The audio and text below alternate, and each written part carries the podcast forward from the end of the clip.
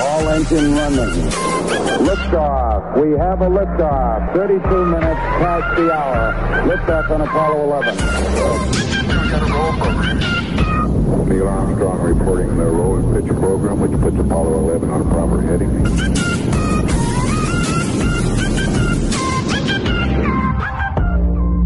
Active F M, this is The Void Show. Thank you so much for joining us today. Thank you so much for being here. I really always say that um, it is an amazing thing to have you around. It is an amazing thing to have you listening. And I am so excited today because um, I do have one of my favorite astrophysicists, um, uh, Doctor Paul, uh, Doctor Paul M. Sutter, who's an astrophysicist, you know, um, a research professor in Institute of Advanced Computational Science at Stony Brook University. Um, I mean, uh, thank you so much for joining us, Doctor Paul. How are you?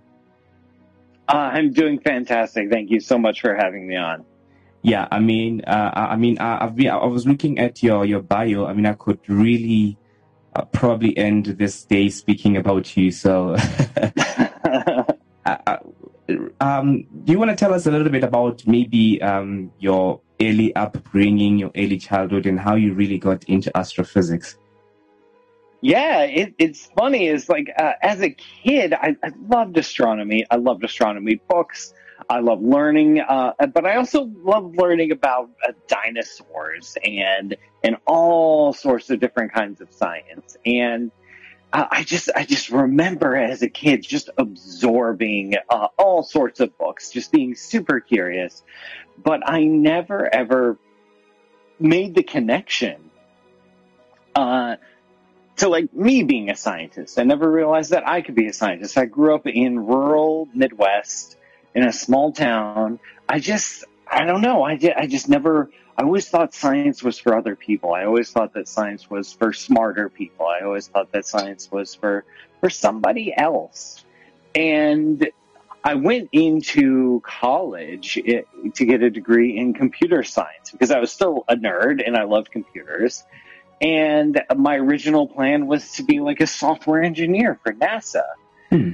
And um, in college, I continued reading books and science books and physics books and uh, biology books. And I remember uh, my third year of college uh, taking an elective, an optional course in astronomy, because it seemed like fun and it's something I had, you know, an interest in. And fell in love with the subject. And I remember just a few weeks into the class talking with the professor, and the professor took me aside and said, yeah, if if you want, you can be uh, a scientist. You can be a physicist. You, you can switch majors if you want. You can you can make this your career. Yeah. And it's like a light bulb went off. I realized like, oh, I can actually make this my job. I, I can actually do something with this, with this interest, this passion of mine. So less than a week later, I switched majors to physics with absolutely no plan. I didn't know what I would do with a physics degree. Oh. And, uh, but I never looked back, and, and I'm glad I did. Wow. And, and I think that's amazing. You know, you, you mentioned the fact that you thought science was for smart people. I think, I think that's really what happens a lot. You know, a lot of people think that science is really for a certain kind kind of people, but you became really good at even at, at even explaining complex science science to to the public, right? I I yes, it's uh, this is another interesting career move. I I ended up getting a bachelor's in physics, then getting a going into graduate school at the University of Illinois at Urbana-Champaign, uh, getting a PhD in physics there. Then I went off to Paris for a three-year postdoctoral research position there. And then uh, to Italy for a two-year position there. And in all those years, I was on a full research track. I was writing papers. I was in collaborations. I was giving conference talks. Uh, and giving conference talks and preparing presentations was always my favorite part. And I, in the background, I had always, you know, had an interest in outreach. I would do school events. I would do little science fairs here and there. Oh. But I always had this background interest. And then about seven years ago, when I was in the middle of my second postdoc position, I decided to start a podcast. And just out of nowhere, I was just like, yeah, I'll, ju- I'll just do it. I'll give it a shot. And this is risky. This is new. It's a little bit scary, but I'll give it a shot.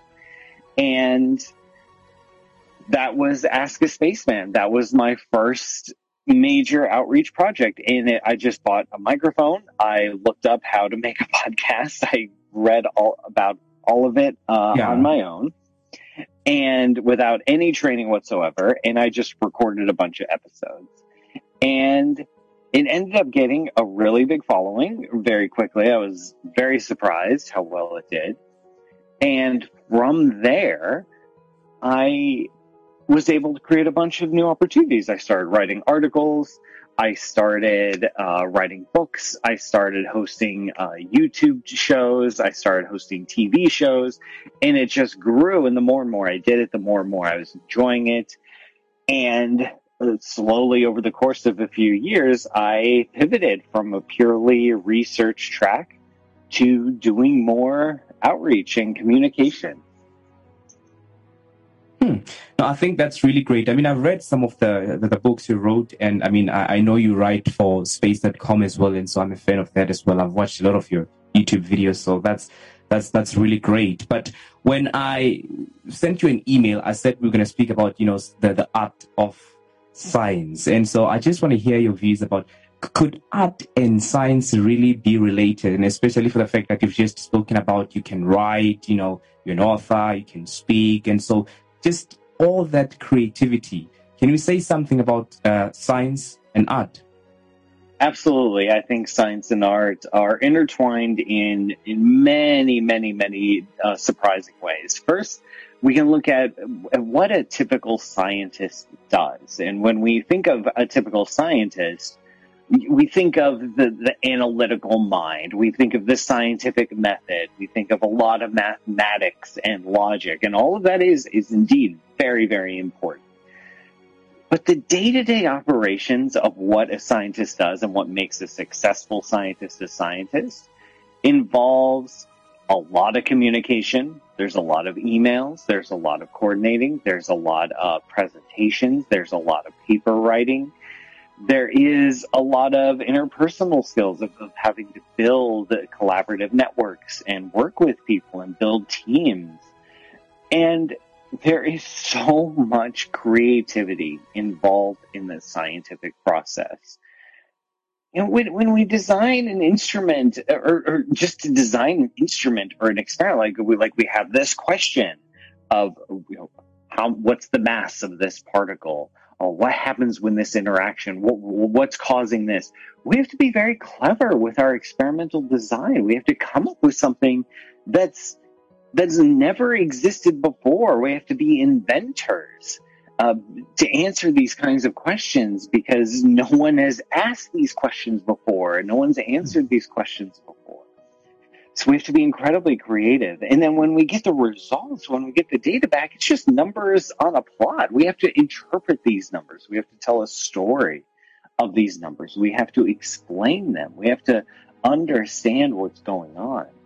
And the interpretation of the data so that we can have an answer to talk about is is wildly creative. Like think of think of general relativity and, and, and most of Einstein's genius in general relativity uh, wasn't in the mathematics, but in the, the conception of it, in, in being able to think of of how bending space-time can lead to gravity. Like, who thinks of that?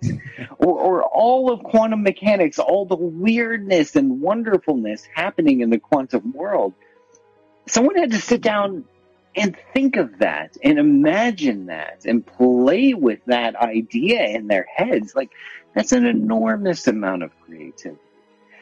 And so scientists use what we would call artistic skills every single day in their normal day-to-day jobs. It is a blending of the analytics, a blending of the of the computation and the mathematics, along with the beautiful creativity that gives us that gives us modern science and the power of modern science. And then on the other hand, Um, as you mentioned, I collaborate with artists. I work with artists a lot. Um, I am surprised.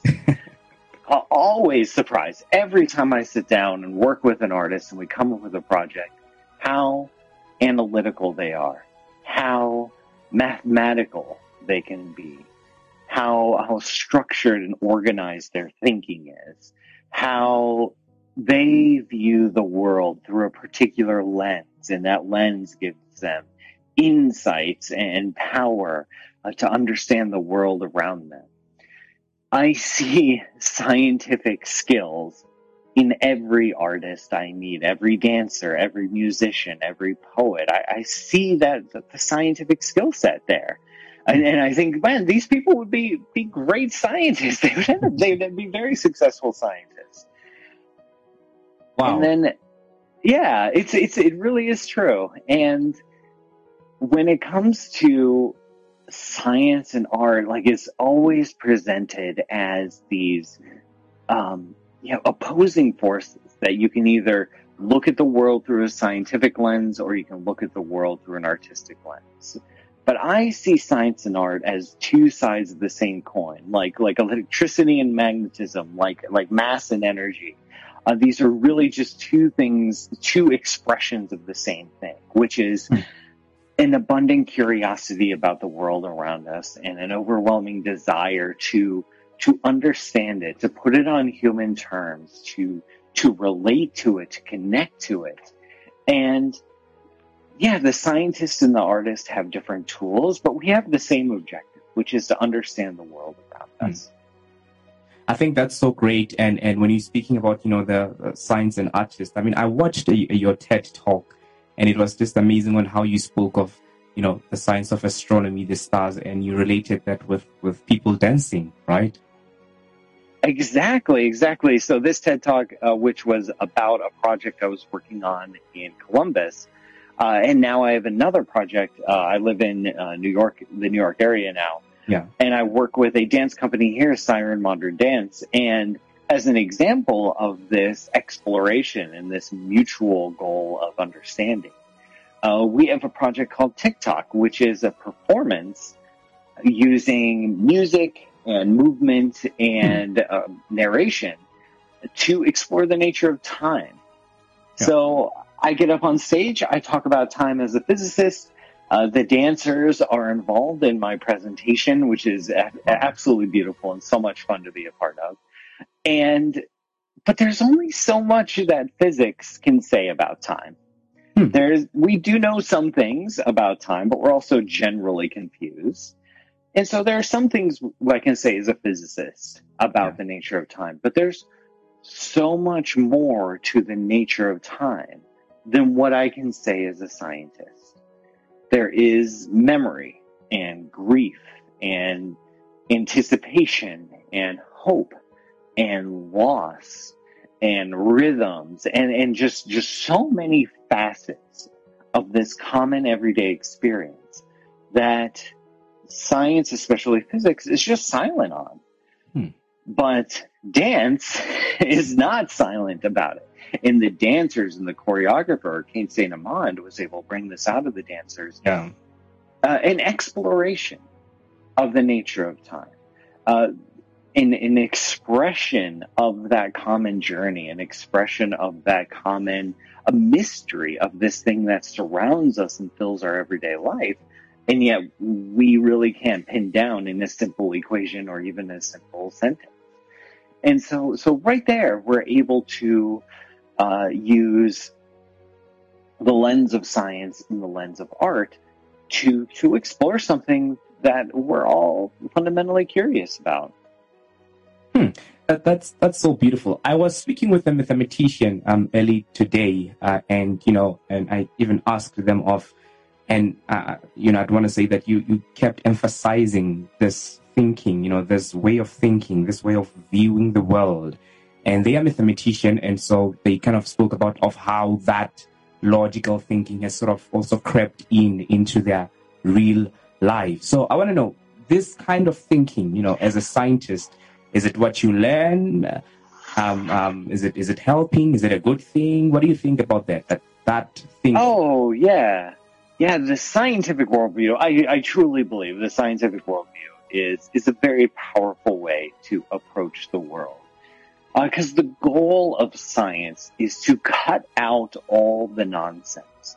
The goal of science is is really, science itself is a branch of philosophy. It's a kind of philosophy. It's a philosophy designed to answer questions about the natural world. It's it's a philosophy designed from the ground up to answer questions about how things work.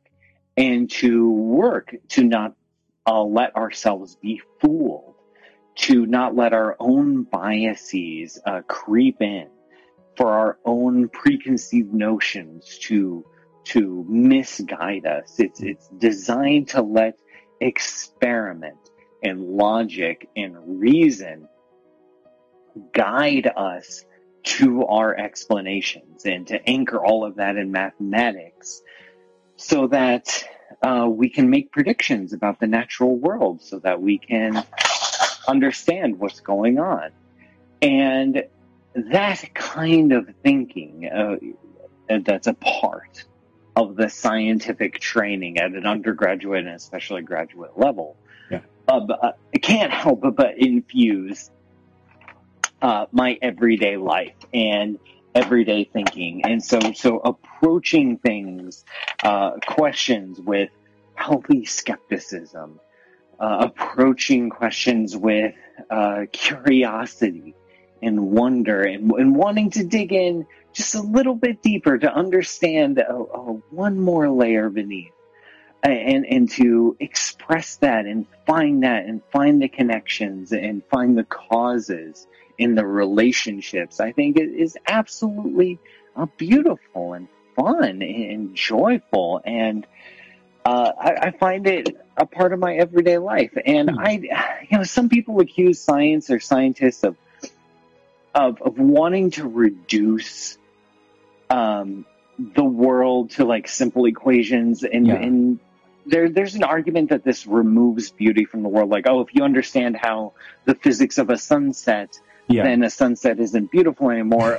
I think that's nonsense, because uh, there's more than one way for a sunset to be beautiful. And right. there's more than one way to appreciate the beauty of a sunset. I can mm.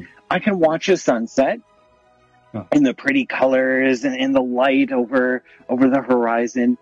I can appreciate that at the aesthetic level. And my knowledge of physics is not taken away. Um, my... desire to take a picture of like every sunset and every sunrise I see, because they're just so dang beautiful. But I also understand the physics of, mm-hmm. of refraction and Rayleigh scattering and and electromagnetic rays and optics and and the uh, radiation emitted by the sun and all that. And I appreciate the beauty there too. And I see the underlying uh, structure within it and the relationships in it. And there's beauty there too. So to me, science and physics doesn't uh, restrict beauty or take away beauty. It expands beauty. It multiplies beauty. It brings more beauty into our world, because you get to enjoy and appreciate things at multiple levels. Hmm. No, I mean, I, I, I'm an advocate of that. I mean, I, I always say, imagine if you could know what the physics, you know, that happens behind sunset. That would really deepen, um, you know, the beauty that's that's there actually. Uh, I mean, how do you ask questions? How do you even know that you are asking right questions? That's a fantastic question. I mean, uh, if that is even a correct question. Yeah, we don't. Um Uh, that's one of the the uh, scary things about fundamental research, is that when you're out there and you're asking some questions and you're developing a research paper um, or like a line of research, you're all alone. There's no there's no uh, answer in the back of the textbook. There's no teacher to help you out. Yeah. There's no, um, there's really nobody. There, there's you and your collaborators trying to answer this question and trying to get at some sort of sensible, hopefully publishable answer. You don't know if this is a blind alley. You don't know if this is a red herring. You don't know if this is some deep, fundamental, unsolvable problem of the universe that you will never, in uh, our entire generation of scientists, answer. You just don't know. And that's the scary part, uh, but also the fun part. You really do feel like, and I remember experiencing this from my own research, hmm. you really do feel like you're out in the unknown, like some yeah. uh, explorer who's never been in a part of the Earth before, where you're like, well, if I go in this direction, yeah. I don't know, there might be an impassable mountain range right over the, the horizon. There might be a giant desert. There might be, uh, you know, a lush rainforest uh, or perfect farmland. There might be, uh, you know, a giant bear that's going to eat me. I don't know. And when you're doing research, when you're in the thick of it, you simply don't know. You don't know what you don't know. Exactly. Right. So, I mean, could it be that in in in the physics realm, you know, in the, the astrophysics realm, there are some widely accepted theories or known things about the universe that could actually potentially be wrong? Well, basically everything, because this is how science works. Oh. Uh, the fundamental tenets of science is that all of our knowledge is provisional. All of our knowledge is based on the current data. All of our knowledge is based on our current observations. And future observations can change that. Future observations can change our mind. That's part of another joy of science, is that this isn't dogma. This isn't faith. This, uh, even though there is beauty and joy there too, but in science, the joy comes from the uncertain. The the fun and adventure comes in the fact that we don't know for sure, and that's okay. And that you can just live in the void. You can live in the unknown and know what you know now based on current observations, and know that it might change, and then that's okay. You know, there are some things that we are relatively certain about that, yes, could change, but things like conservation of momentum, yeah, that's probably not going to go away. If it is violated in our universe, it's in some very exotic high energy process that we have simply not accessed yet. Um, and the rest of the time, conservation is, uh, or sorry, momentum is conserved and respected.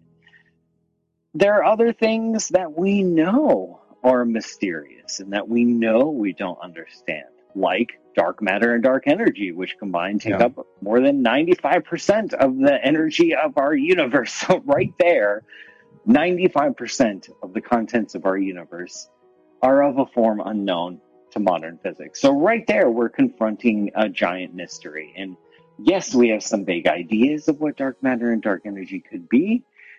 And yes, those ideas are, like, definitely wrong.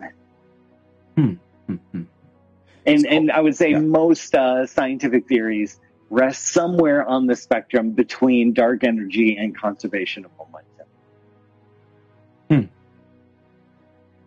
So, so based on that, can you say that um, science is actually evolving, and it's always ready to sort of devise any theory that turns out to be not not not so true? Like, could you say that?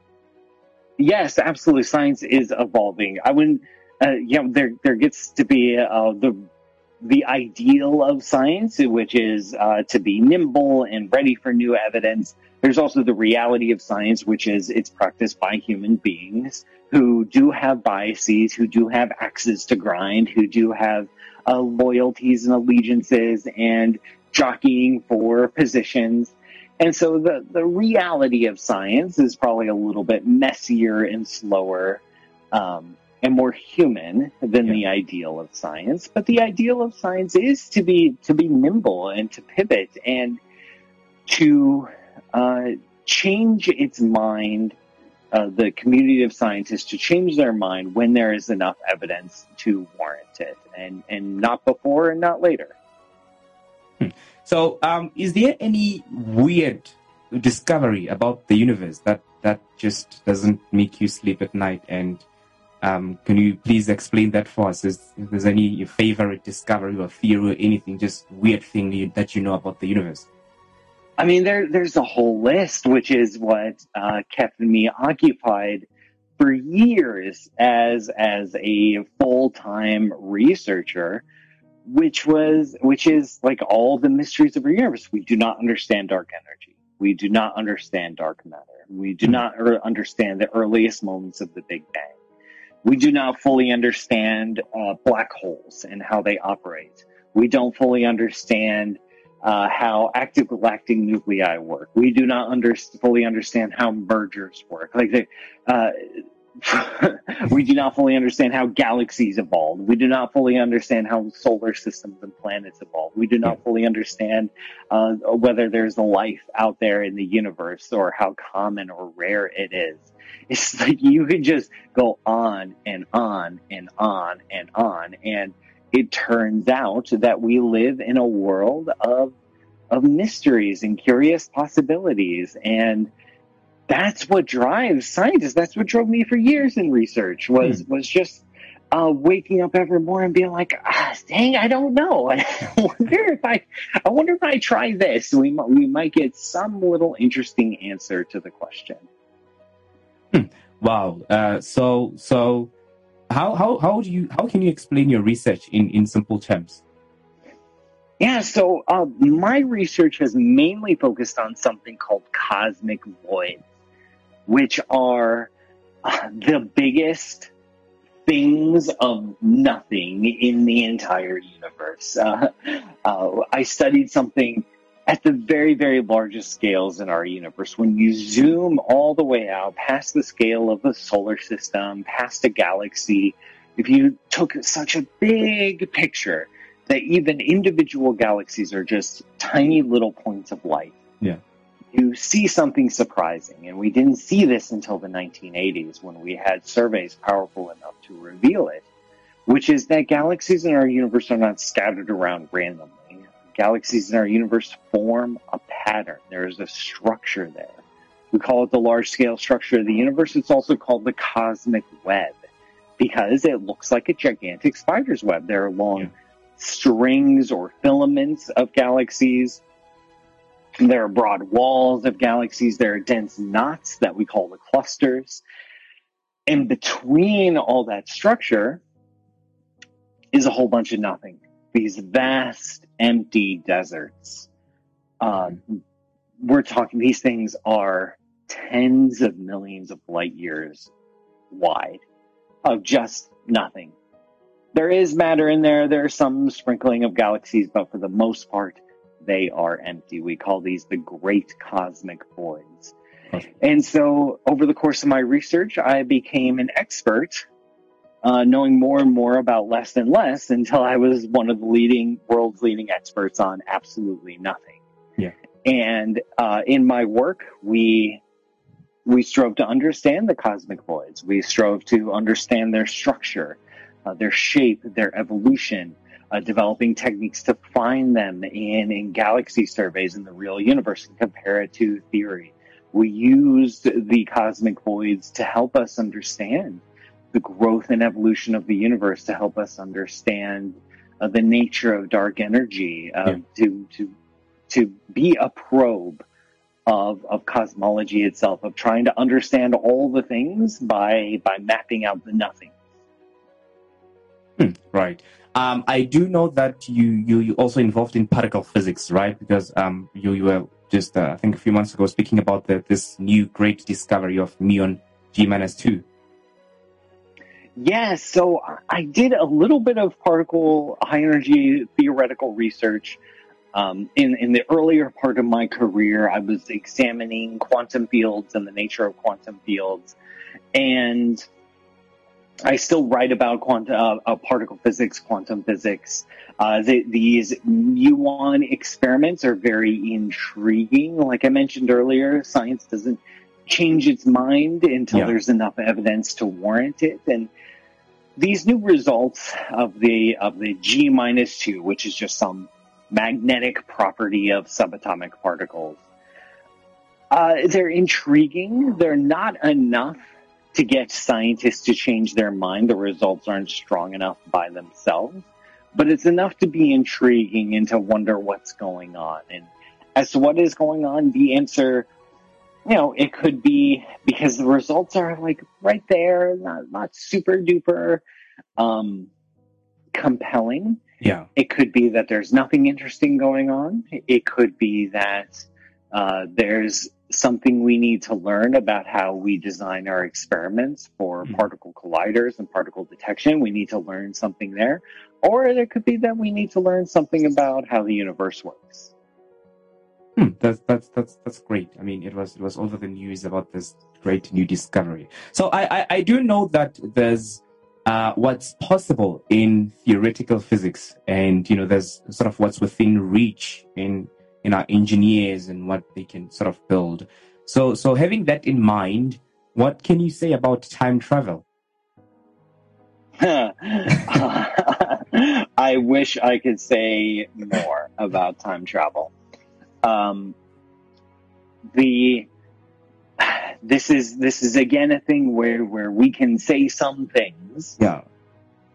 but we don't really understand the origins of these statements. We really don't understand why these statements are true or if they're entirely true in general. So we can say things like, uh, it appears that time travel into the past is forbidden.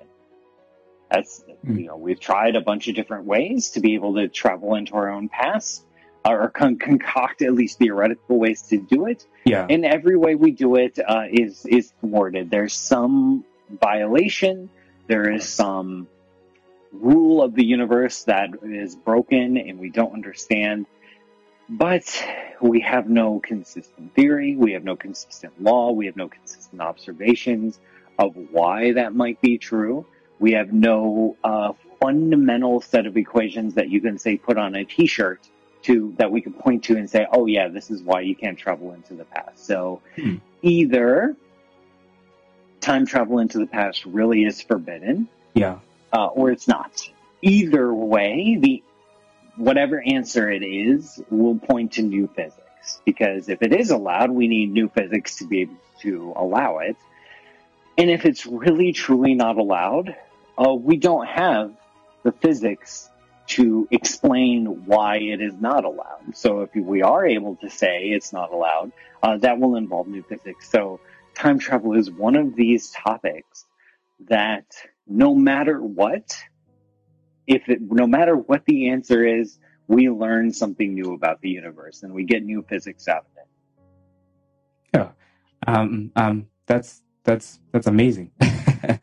Um, uh, I want to know, so could could it happen that, and, and, and I'm trying to go back to the point that you said, you know, when you speak about dance and stuff, it's just amazing on how uh, all of them sort of works together to with, with the same objective that you obviously spoke about, and it's that it, it's to understand the universe. So could, could you say that everything is really connected to the same goal, to the same, you know, or, or objective, like everything, literally science and, and all the other uh, religion, you know, all of them that are really having the same objective. Could you say that?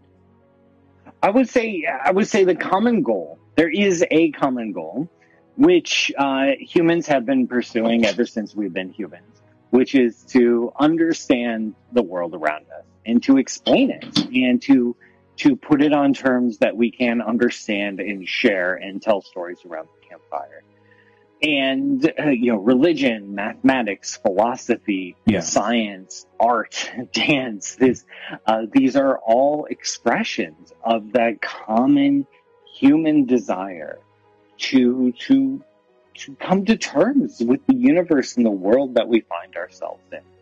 And science has turned out to be a very, very successful and powerful way of describing the natural world around us, but it is by far not the only way. Hmm.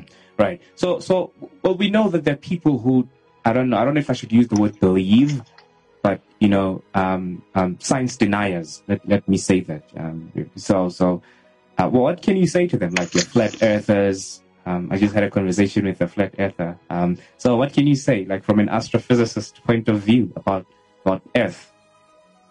Yeah, like, like the whole, yeah, for example, like the flat Earth thing. Yeah. Uh, the flat Earth thing has nothing to do with the facts. It has nothing to do with the evidence. Uh, it has nothing to do with the way science works.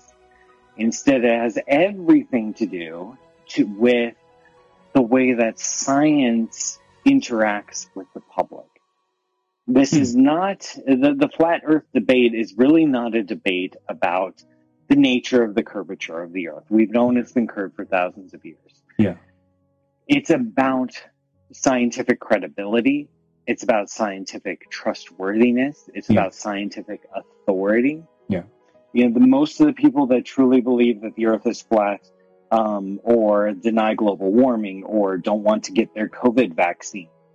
These are people who, it's not about whether the science is presenting evidence. They are not approaching the question from a point of view of like, well, let's examine the evidence and let's see the rational arguments back.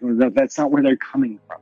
They're coming from a fundamental distrust of scientists and a fundamental distrust of science.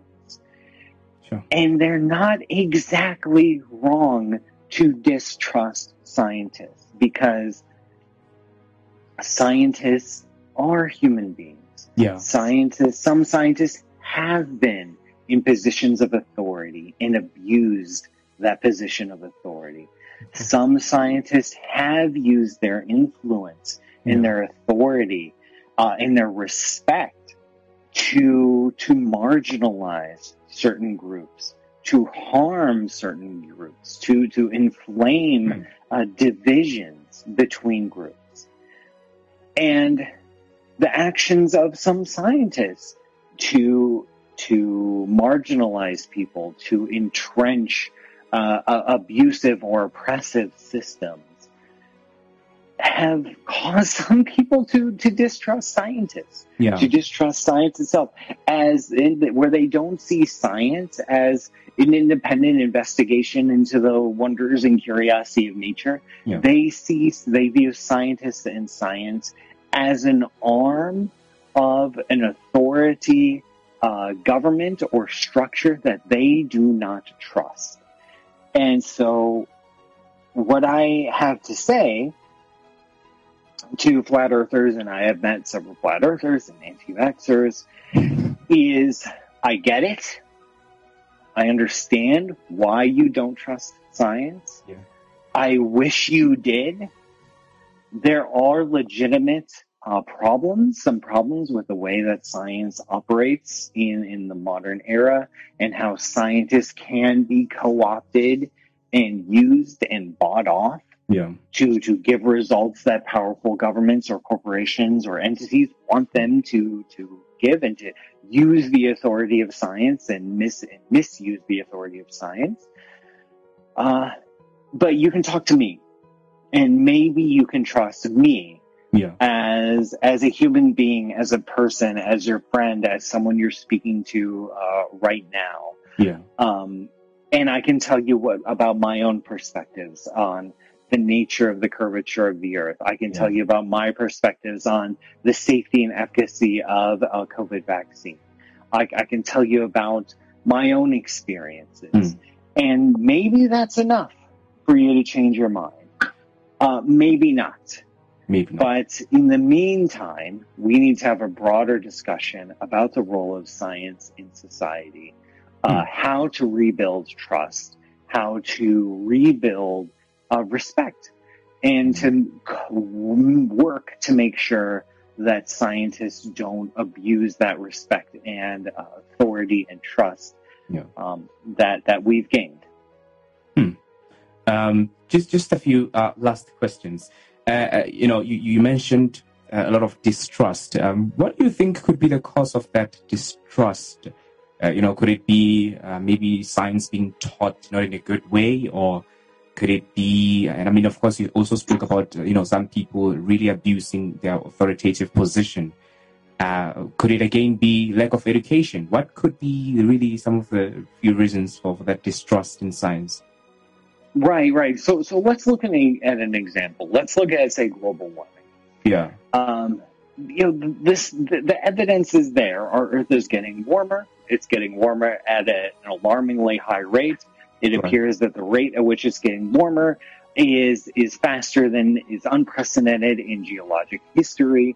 Um, it, the evidence is pretty much there. And if this was just a discussion about the evidence yeah. and the nature of global warming, I think, one, most people wouldn't even notice, just like most people don't care about, say, the debate over the expansion rate of the universe. Like, no yeah. one really know, notice, yeah. knows that there's a big debate happening in that community, or hmm. it would just be another random scientific fact. But oh. the fact that the Earth is getting warmer yeah. has implications for human society yeah. and agriculture and cities and and, and uh, uh, the spread of disease and all this. And those uh, consequences come with them policy implications. We need to decide as a society what to do about it. Yeah. So, okay, if the Earth is getting warmer, we need to figure out, A, how bad is it going to get? B, what are the effects going to be on on humanity? And then see, what, what do we do about it now that we know all this? Well, that just crossed over yeah. from, oh, an interesting like scientific discussion to a very serious and hard political discussion. And what to do about it. Once it becomes a political discussion, yeah. it enters into all the messy realm of politics. Um, not that science itself isn't uh, is is pure and messy in its own ways, but but po- politics has its own level of messiness that I think yeah. we can all acknowledge. Yeah. And then the science itself becomes a weapon, becomes a tool for the politics. Yeah. It becomes like, oh, no, we shouldn't. Uh, if if you say, well, the Earth is getting warmer, and, for example, in response to that, we need a carbon tax, because then we can reduce the amount of carbon, and yeah. so we can slow down the rate of warming. Okay, now that there's money involved, there's going to be people who uh, support a tax and then people who yeah. oppose the tax. Yeah. And the people who oppose the tax are going to say, where are they going to go? Like, how are they going to make their argument? They're going, of course, they're going to say, well, the science is junk. We mm-hmm. don't need the carbon tax because the Earth isn't really getting warmer. And the scientists uh, are just saying that because they just want to support our political enemies. Like, of course they're going to say that, because that's a natural thing to say.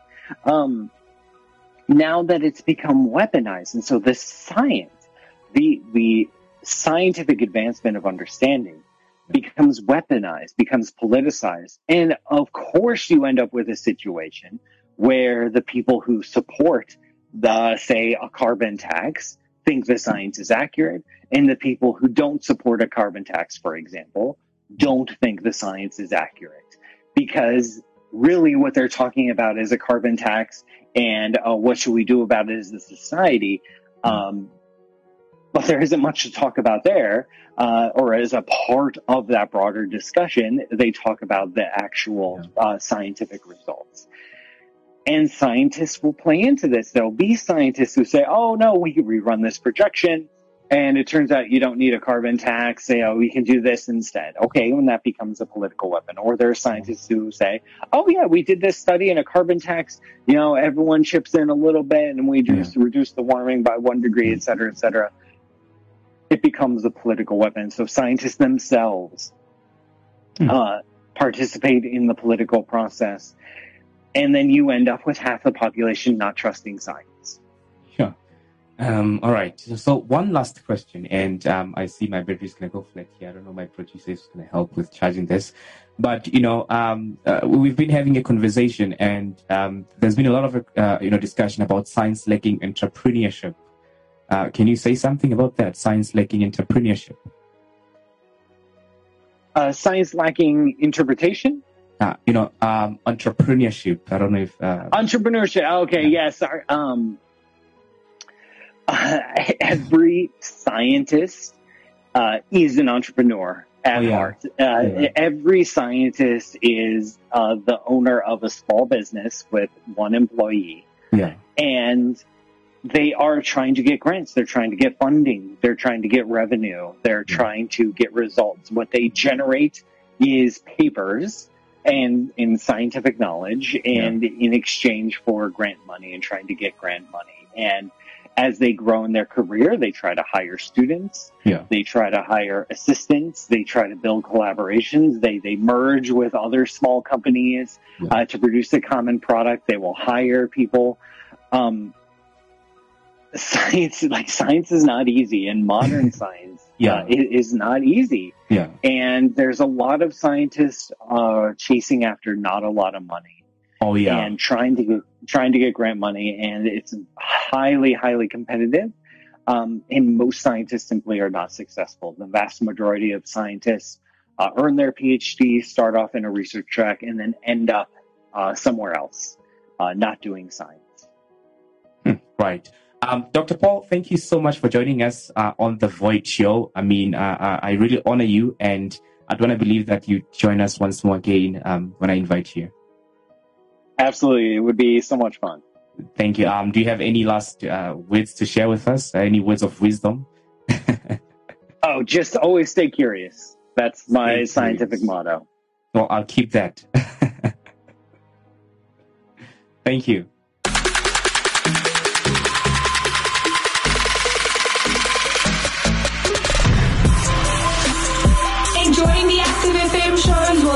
Us on Instagram at Active F M triple seven, Twitter, Pangab at Active F M, Facebook at Active F M forward slash triple seven, as well as YouTube at Active F M and our website at w w w dot active f m dot co dot z a.